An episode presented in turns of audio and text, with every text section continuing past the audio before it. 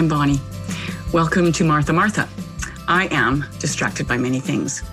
Because I'm a mom, because I'm a human, uh, because I have weakness, I need my Lord to guide me and to calm me every day. So let's walk together.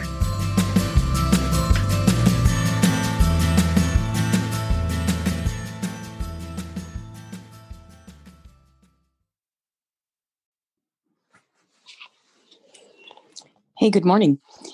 I have been reading through my own book, uh, Revolution of Mercy, and I've just been reading the bullet points of the chapters, just as a, I guess, a reminder to myself about, uh, you know, what this is all about. It's it's a funny thing to reread a book you've written, uh, to go back and read through it, uh, but also as to sort of highlight the things we might need to be thinking about as parents when we are thinking about discipline with our children, right? Um, chapter seven is called Be Merciful and Just. And I think if we were, if anyone was to ask us what kind of parents we wanted to be, I think we would certainly say, well, I'd like to be merciful and just.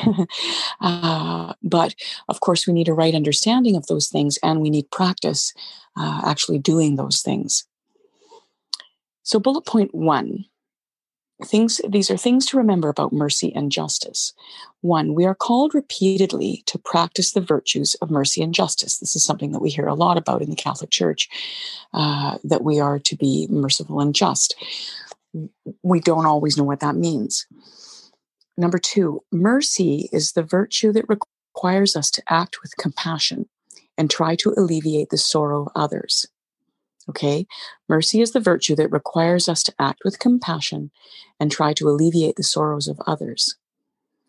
Justice requires that we work towards each person receiving what is due to them. Not necessarily what is due to them in punishment, but primarily what is due to them in their inalienable rights, ensuring their human dignity. So, justice is what is due to them in their human dignity. That's a big difference between what you are owed because of the bad thing you did. Bullet point three mercy does not condone negative behavior, but forgives, guides, and moves on. Number four, performing the corporal, corporal and spiritual works of mercy should be a regular part of family life. Parents know this. You know, we we are actually whether you know it or not, we are performing the corporal and spiritual works of mercy on a daily, you know, sometimes hourly basis. Uh, number five, we must particularly note that we are to bear wrongs patiently and to forgive offenses willingly. This is something we're not necessarily awesome at.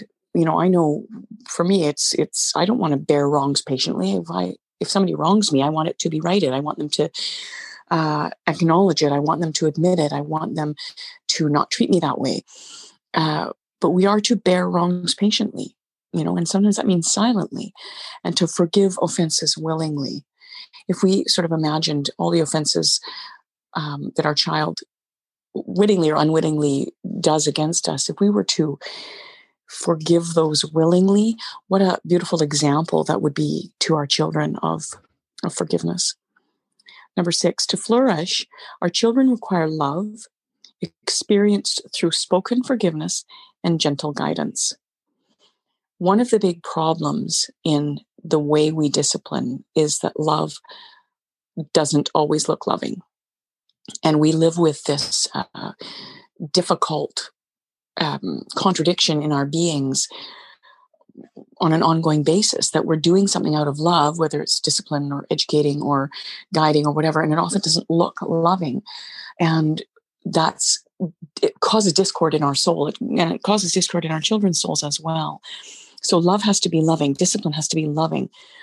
Number seven practicing mercy results in an outpouring of love and generosity of spirit not just for ourselves. When we actively practice mercy, of course, there is an outpouring of love and generosity of spirit.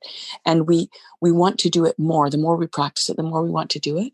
But more importantly, when we practice mercy with those around us, in this case, we're talking really specifically about our spouse and children, the response to mercy is an outpouring of love and generosity of spirit, right?